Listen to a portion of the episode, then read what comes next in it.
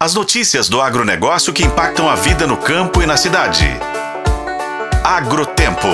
Oferecimento Sistema Faeng. O agro de Minas passa por aqui.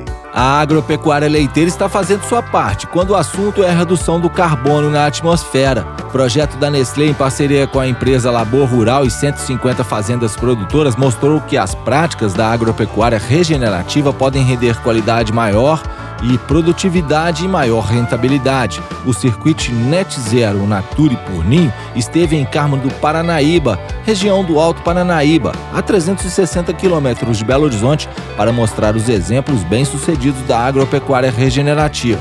O projeto apoiou a transição da agricultura convencional para a agricultura regenerativa em 150 propriedades participantes.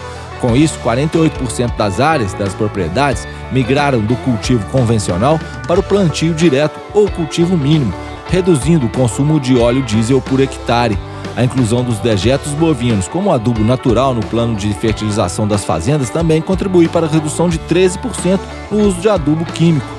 O exemplo é a Fazenda Bravinhos, em Carmo do Paranaíba, cujo proprietário Daniel Silva vem há tempos desenvolvendo a agropecuária regenerativa. Na fazenda, onde aconteceu o encontro do circuito Net Zero, cerca de 300 produtores da região puderam conhecer de perto a transformação que as ações estão causando. Cada vaca do Daniel produz em média 42 litros de leite por dia e o produtor não quer parar por aí. A transformação não requer apenas o gado leiteiro de boa qualidade que chega com o trabalho da genética, o correto manejo do solo com a técnica do replantio e a utilização de um biodigestor implantado na propriedade, além das boas práticas de reutilização de resíduos, propicia economia de combustíveis e de adubo, além de diminuir a emissão de carbono.